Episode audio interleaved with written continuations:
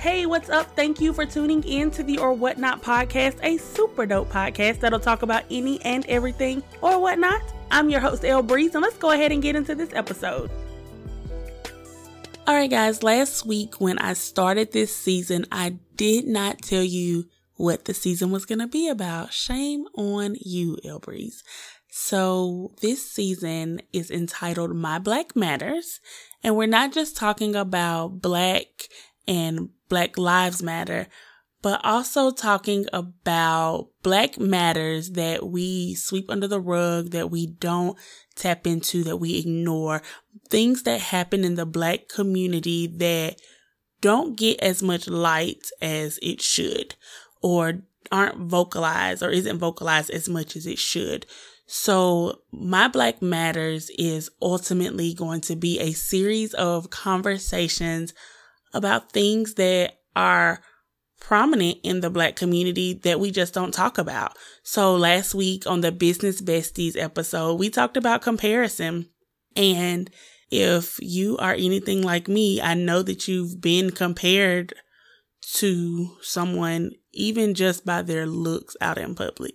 And so, um, of course, comparison is a silent killer because we ultimately will begin to start thinking negatively about ourselves because we are not only comparing ourselves to other people, but other people are comparing us to other people and we are individuals.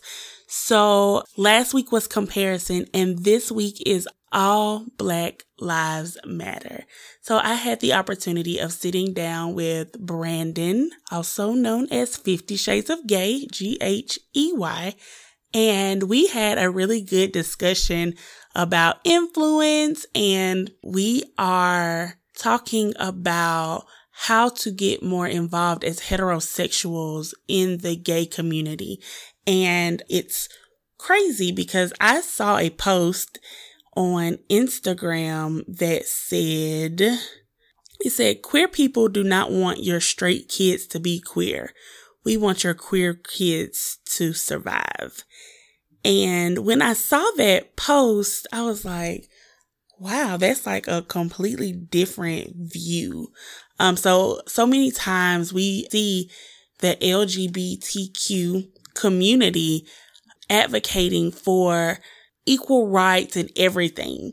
We, we see the LGBTQ being very vocal and so many times as Christians and as the heterosexual community, we don't always understand the, the reason for the LGBTQ um, community making so much noise.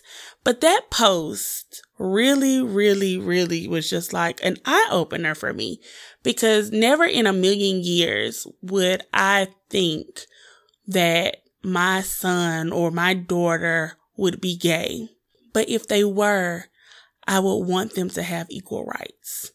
I would want them to be able to survive. I would want to know that when they walked out the door, that they were going to be treated just as well and just as great and just as equal to their heterosexual brother or sister or me or whoever or you, you know, we would want to know that our children are going to be safe d- despite the lifestyle that they um, live. So that post really, it really just touched my heart because I don't think we, we look at the LGBTQ community as if they're doing things right, especially as um, Christians and heterosexuals. We don't, we don't look at it because we, we're not in their shoes but the lives of people that we love could definitely be affected, positively affected by the justice and the equality within the LGBTQ community. So today, I just really want to encourage you all not to look at black lives as just the black straight man or just the black straight woman, but instead, let's look at Black Lives for Black Lives. Brandon will talk about intersectionality and it's a new word for me, but um, I definitely have put a definition on my Instagram at or whatnot podcast. Go ahead and follow me now. But beyond that, I want us to open up our eyes to see that regardless of what we feel, what we believe, what we do, how we act, how we respond, that as Black people, we need to stand for Black people. It can't be that only heterosexual lives matter. No, all Black lives matter. Period. All Black lives matter. And we never know the Black life that we could be saving by standing up for justice, not just for the Black man that got murdered by a police officer or the black girl that was killed in her sleep or the black man that was running and got murdered. Just because these are heterosexual experiences, it doesn't negate the black lives of the transgender woman abused by people that look just like her. I just want to encourage us to always remember that it's not just black heterosexual lives that matter. All black lives matter. We'll go ahead and get into this interview. Again, I have Brandon, who is Fifty Shades of Gay, G H E Y. Um, I had the opportunity of meeting him um, a couple months ago in Atlanta. And he was probably one of the most genuine people that I had ever met. Little did I know, Brandon had gone viral several years ago I think he did, he did a reaction video to Beyonce.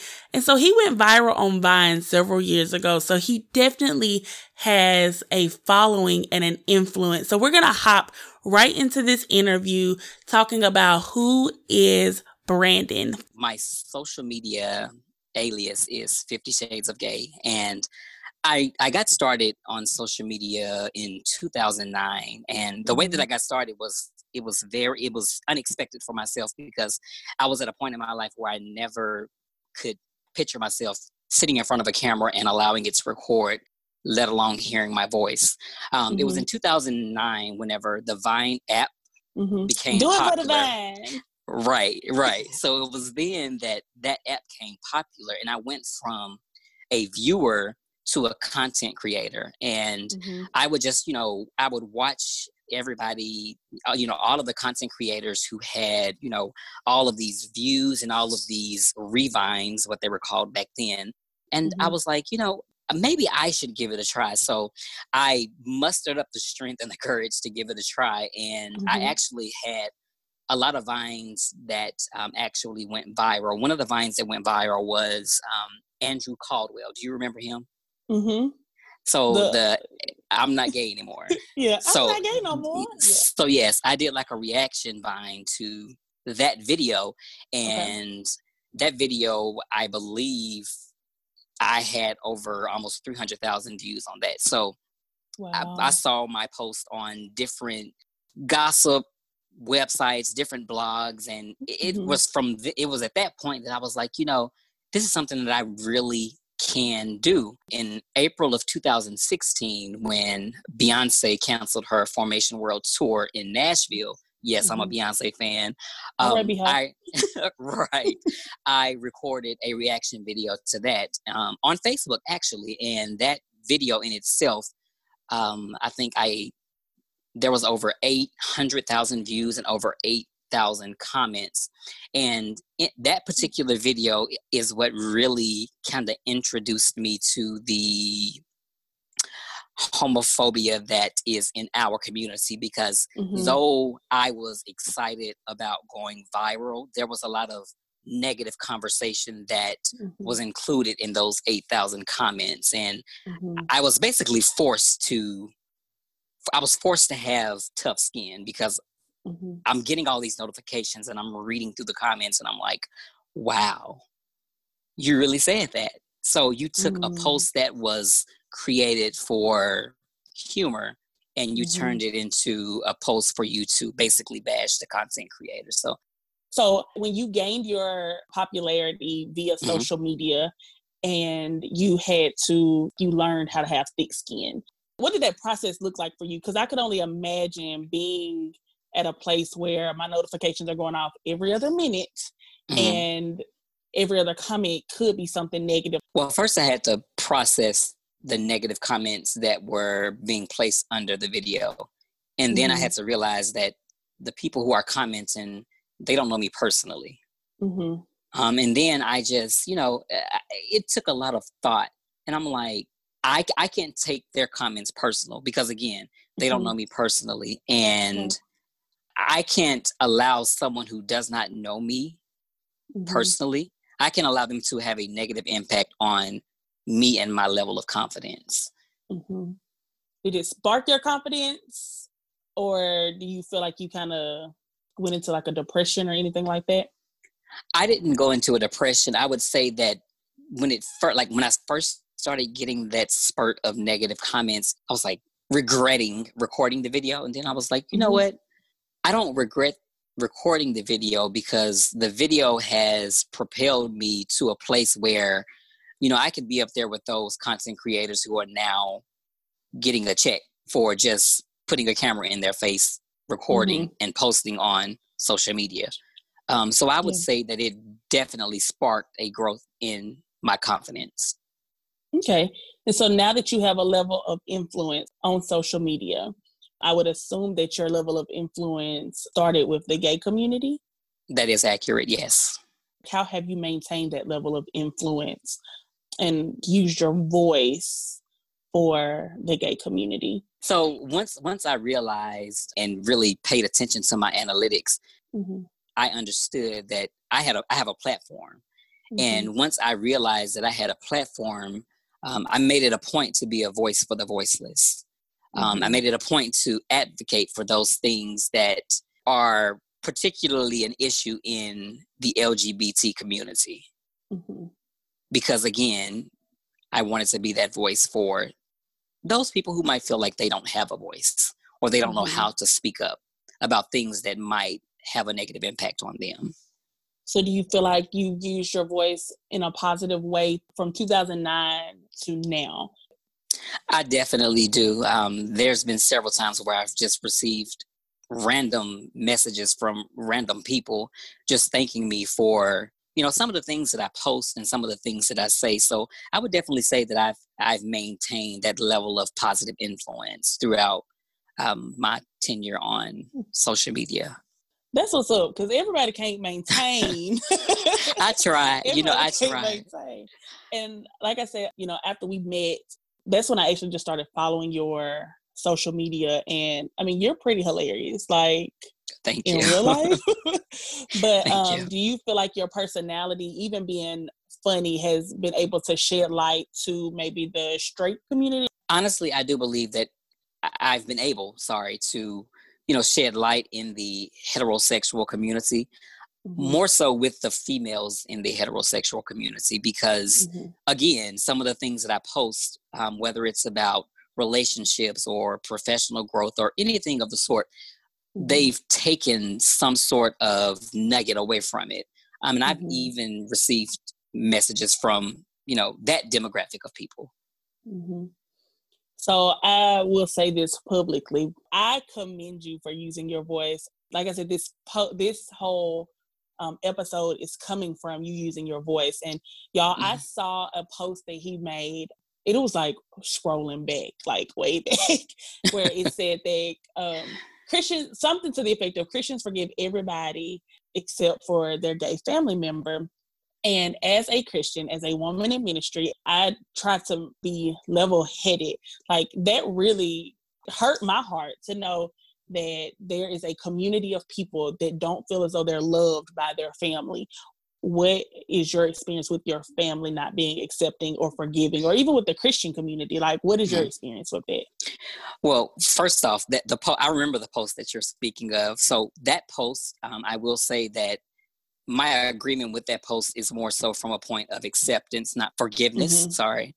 Um, mm-hmm. My perspective is that some, not all Christians, are more likely to accept a prostituting daughter over their successful gay son. And that's an extreme example. But I personally haven't really dealt with being exiled by the Christian community because I grew mm-hmm. up in mm-hmm. the church.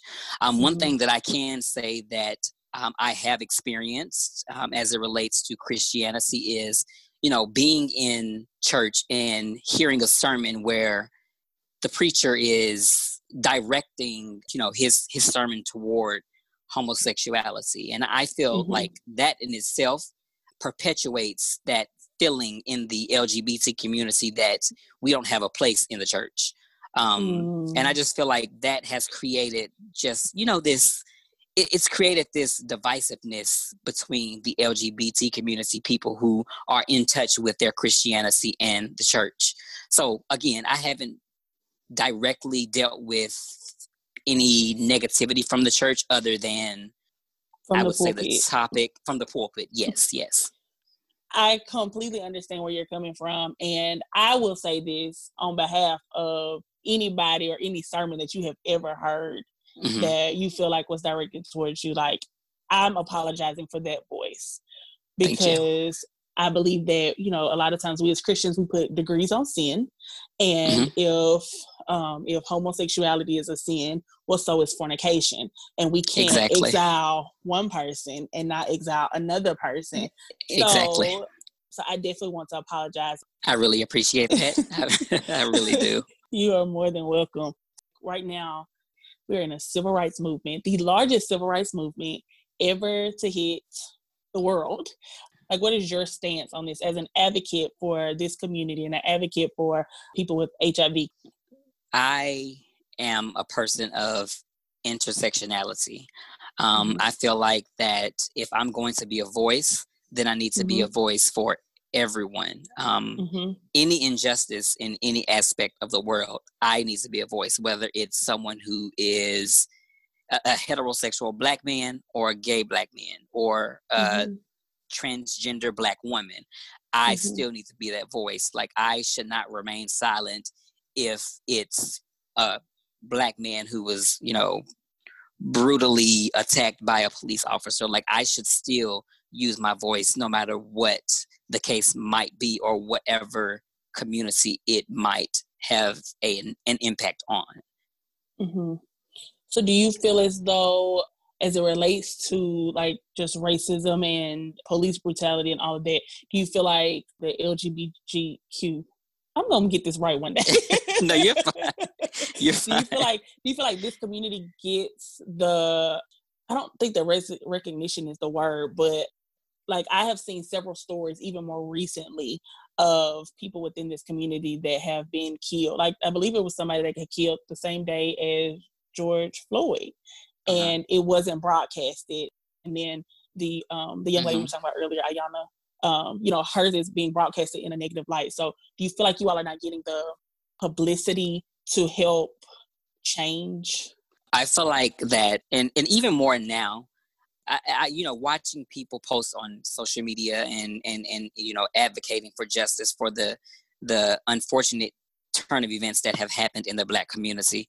Um, mm-hmm. I feel like a lot of us talk about silence um, mm-hmm. from our white counterparts, but a lot of us are not talking about the silence that we have whenever someone, a black gay man, is wrongfully murdered or a black trans woman is wrongfully murdered. Whenever mm-hmm. those episodes happen, we don't have the same energy that we have now that you know the things have transpired with George Floyd or Breonna mm-hmm. or Ahmaud, and mm-hmm. it makes it makes us feel like you know we don't have the same the same backing but mm-hmm. we believe in intersectionality and we're going to make again our voices be heard whether it's a black straight man or a black gay man or a mm-hmm. black transgender woman we're going to make sure that we are on the front line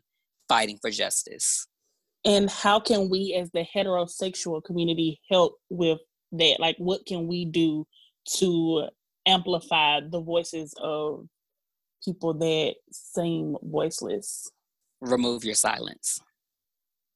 So, you know how we are advocating for our white counterparts to not be silent whenever things mm-hmm. like this mm-hmm. happen. That's the same expectation that we in the Black LGBTQ community have for you all. Don't pick and choose what battles you're going to fight or what mm-hmm. battles you're going to advocate for. So pretty much you're saying that when Black Lives Matter, black male lives matter, black woman lives matter, black gay man lives matter, black lesbian woman lives matter, black trans woman lives matter. And Correct. we need to stand firm on the fact that Correct. everyone's all black lives matter, not just Correct. heterosexual black lives matter. Correct, because you know, and I, I had the opportunities to kind of like think of things in retrospect, and I have a lot of friends who have a platform on social media, and mm-hmm. um, they're you know a lot of you know black individuals in the lgbtq community and mm-hmm. they all we all stand 10 toes down whenever whenever something happens like the situation that happened with you know our brother mr floyd we're mm-hmm. on the mm-hmm. front line and you know we have that same expectation for those individuals that might look at us with a side eye like we have that mm-hmm. same expectation because a black life is a black life right. and it doesn't matter who you choose to lay down with it doesn't matter what you identify as at the end mm-hmm. of the mm-hmm. day it's a black life i really feel as though there's a target on the black gay males back mm-hmm. even stronger than it's like you you get it from both sides because I do believe Correct. that the African American community as a whole, like we don't we don't just openly accept gay men, mm-hmm. period. You know, Correct. unless it's your friend or you know you're a part of this community. And so like I could only I could I could not imagine what mm-hmm. it's like being a black gay man in America right mm-hmm. now where not only do you have these police that are going to have a target on your back, but you also have a target on your back from people that are supposed to have your back. So Correct. I I could not imagine. I yeah, it's been hard. So it's definitely what, been a challenge. So by us being more open to the conversation and like I mean pretty much you are asking that we do the same thing that we're asking our white friends to do. So Correct. what does education look like for us? Like if we want to be educated on how to treat the LGBTQ community better, like where do we start? I, honestly, I feel like that a lot of the indirect homophobia in the church, I feel like a lot mm-hmm. of that comes from a comes from traditionalized education. So mm-hmm. I feel like that as a whole, it's important that minds are reframed. Um, I feel mm-hmm. like that you you understand um, you you you strive to understand sexuality and the various aspects of it. And I feel like mm-hmm. once you understand it, it's easier for you to accept it. Mm-hmm. Like, but how do we get that understanding? Like, as people, like, how do we get mm-hmm. this education how do we get familiar how do we get comfortable right so in ministry i feel like if you target those communities because there's a lot of organizations that are specifically geared toward the lgbtq community i feel like mm-hmm. that a start for that education is mm-hmm. to target those different organizations and have mm-hmm. the conversations with those people who have dealt with being exiled by their Christian family. Have those mm-hmm. conversations mm-hmm. with them. And I feel like the best form of education is through them sharing their experiences with you. Mm-hmm. And just be letting them, you know, vent about what they've gone through. Because again, mm-hmm. that's a lot, you know, that's the reason why a lot of people in the LGBT community turn away from turn away from the church because mm-hmm. they don't feel comfortable or they don't feel welcomed. So I mm-hmm. think if you really have the desire to learn and you really have the desire to change your thought process, you mm-hmm. have to mm-hmm. go out in your ministry. You have to take your mm-hmm. ministry outside of the walls of the church and, mm-hmm. you know, target those different those different you know programs because there's mm-hmm. so many programs that are exclusively designed for the lgbt community mm-hmm. i feel like and that's definitely a start and so just for yeah. like let's just say outside of ministry how do we as just human beings as heterosexual human beings start that conversation sure so understanding that sexuality is a it's a broad spectrum topic. I feel like if you educate yourself yourselves on the different aspects of sexuality, then that'll make the that'll make navigating the conversation easier. Because even mm-hmm. as a gay black man, I didn't really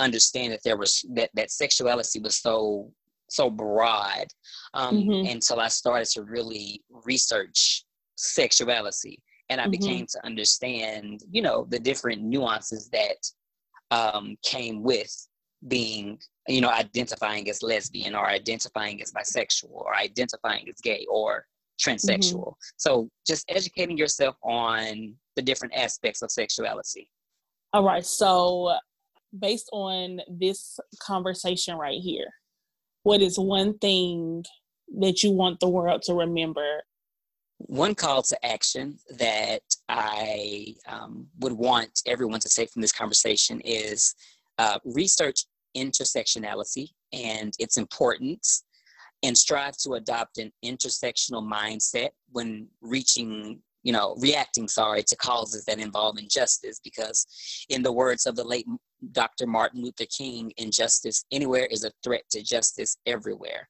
so the mm-hmm. same voice that we use um, whenever a black man is wrongfully murdered by police personnel we should use that same voice whenever a trans woman is almost beat to death on a train or a trans woman loses her life um, while she's in an ambulance seeking medical help. I really appreciate you, Brandon. What a while. You're welcome. I, I appreciate this conversation. Like I've never had someone really reach out to me and want to have this conversation. So the fact that mm-hmm. you reached out to me as a, a woman in ministry, that means a lot to me. All right. So um, you have a t-shirt line and 11,000 followers. So how can people find you on social media? Okay, so my Instagram name is 50 Shades of Gay and it's 50 S H A D E S G H E Y and it's the same on Facebook. Again, that is 50 S H A D E S O F G H E Y. And, and the link to my t-shirt line is in my bio. Cause child, he got this t-shirt that say it say something about get back six feet. Give me six feet. Um, Give back, me six back, feet. back, back. Give me six feet. That's it. So, well, thank you so much again, Brandon. I really, really appreciate you for doing this episode with me and uh, just sharing your voice. Okay, guys. So in this episode, I said something and I need to clarify. I apologized for the voice from the pulpit. Um, in which Brandon said that he had experiences where he felt as though the pastor was directly preaching towards the homosexual community or the LGBTQ community. And I apologize for the voice from the pulpit. And I have to retract that statement. Not that I don't apologize, but I cannot apologize for the voice from the pulpit because for one, I wasn't there. And if the voice from the pulpit was, if it was Holy Spirit, if that was God speaking, I will never want to nullify his voice. But what I will apologize for is if the sermons that Brandon heard or anyone else has heard from the pulpit, if these were men and or women that were using their platform to express their views and their opinions versus the word and the will of God. I apologize for that because we don't want to mismanage platforms, but I cannot apologize for the voice from the pulpit being that I did not hear it and I do not know the legitimacy of the text or the sermon. So I just wanted to clarify that because like I said, I would never discredit the voice of God. All right, guys, this has been another episode of the Or Whatnot podcast. Thank you for tuning in. Go ahead and subscribe if you haven't done so already and follow us on social media by searching Or Whatnot podcast. Can't wait to see you here next week.